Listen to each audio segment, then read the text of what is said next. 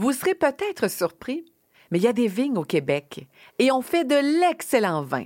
Louis-Philippe Mercier, mon invité, en sait quelque chose puisqu'il est le fondateur de la boîte à vin, une épicerie fine qui promeut l'achat local et l'industrie viticole d'ici. Louis-Philippe Mercier, salut. Salut Barbara, comment tu vas? Ça va bien, je suis contente de te recevoir. C'est un plaisir d'être là.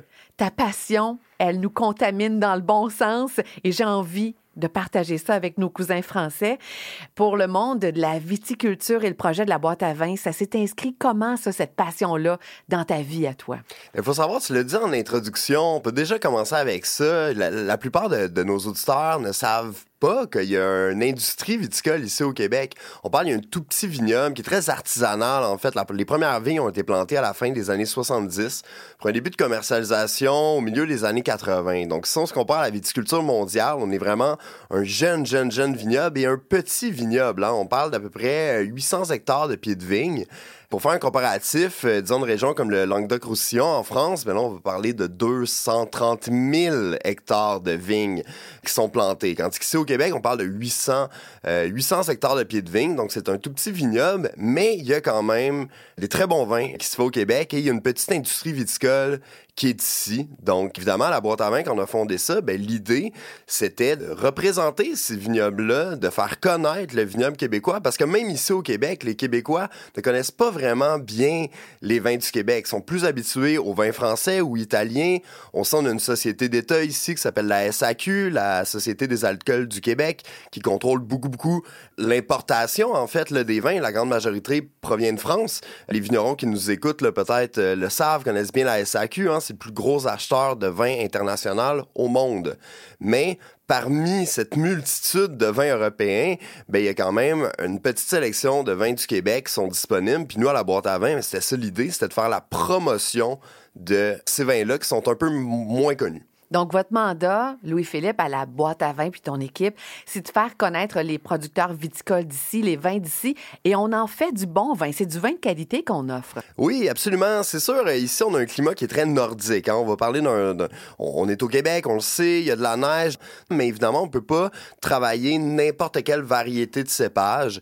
Donc, essentiellement, ici, on va utiliser la vigne hybride. Donc, c'est un croisement entre la vigne dite rustique, donc une vigne qui va être plus résistante au froid, qui est capable de survivre à notre climat, qui vont être croisés avec une vitis vinifera. Quand on parle de vitis vinifera, ben, c'est le chardonnay, c'est le gamay, c'est le pinot noir, c'est la vigne que partout dans le monde, on connaît bien et qui est essentiellement cultivé en Europe. Donc, un croisement de ces deux vignes-là va faire une vigne qui est plus résistante au froid et on est une des seules régions viticoles dans le monde qui va utiliser d'abord et avant tout pour la confection de ces vins des cépages comme le Frontenac noir, le Vidal, le Frontenac gris, le Saint-Pépin.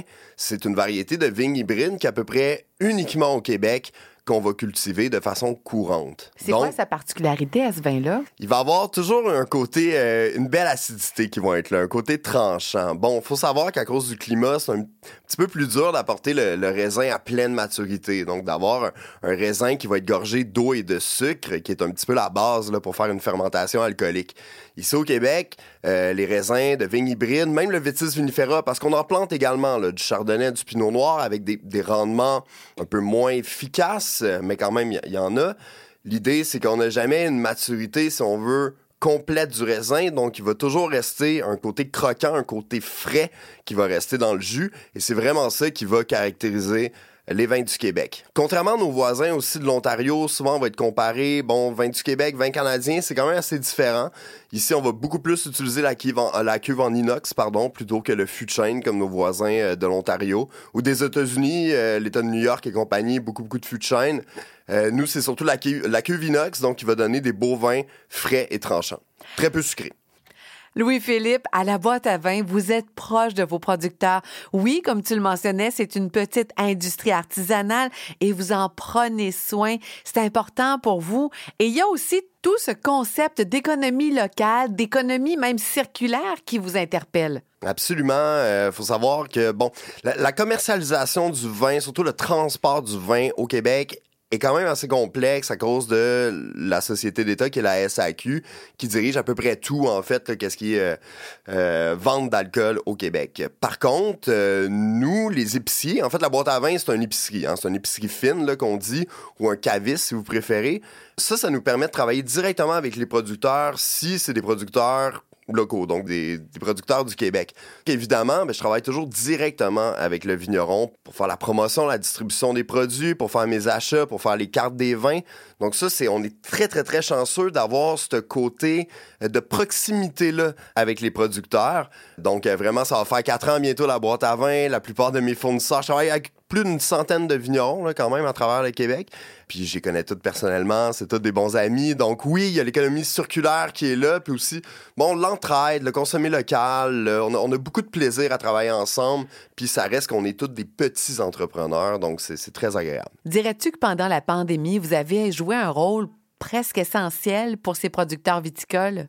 Est-ce qu'on a joué un rôle essentiel? Je ne sais pas, mais une chose qu'on peut vraiment pas cacher, c'est que durant la pandémie, il y a eu une explosion de la popularité des vins du Québec euh, parce qu'on le sait, je je sais pas si c'était comment exactement euh, chez vous en France, mais ici euh, un, des mots d'ordre en fait durant la pandémie, c'était le consommer local. Hein. Vraiment, ça revenait très très très souvent de dire mais ben, consommer local, consommer en ligne également, donc le moins de de, de, de sorties possible. Donc c'est les mesures sanitaires qui étaient là. Donc évidemment, les vins du Québec ont eu un gain de popularité énorme, du jamais vu là, en 40 ans d'histoire. Très, très, très populaire. Mais là, on fait face à un autre problème, un peu qui est un beau problème. C'est qu'on manque un peu de vin au Québec. C'est que là, présentement, la demande est plus forte que l'offre. Donc, euh, c'est ça qui se passe. Après ça, si on a aidé euh, à tout ça durant la pandémie, je crois que oui, on a quand même eu une belle augmentation de notre chiffre d'affaires, euh, puis les vignerons étaient très reconnaissants. Je pense que c'est vraiment les circonstances là, qui ont fait en sorte que on a eu ce succès-là. Ben, c'est un beau succès. Absolument, on est très content. C'est un beau problème aussi. Hein? oui, bien sûr.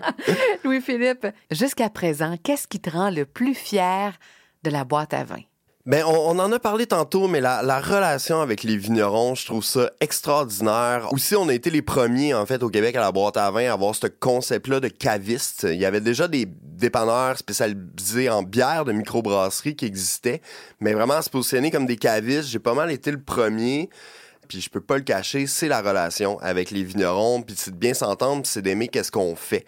Donc euh, c'est ça que je suis le plus fier là, c'est de continuer quatre ans plus tard à travailler avec les mêmes producteurs qu'au début, puis de voir l'évolution aussi du vignoble québécois en général. Il y a des trucs, je vous cacherai pas que quand la première fois que j'ai goûté il y a quatre ans, c'était pas tout à fait là, mais maintenant c'est des des grands vins là. Donc on a vraiment vu l'évolution, le travail qui a été fait par les vignerons, d'être aux premières loges de cette évolution-là, de cette révolution un peu là, du vin du Québec, c'est très, c'est très glorifiant. C'est ça qui me rend le plus fier. Pour en savoir plus, visitez boîteavin.com.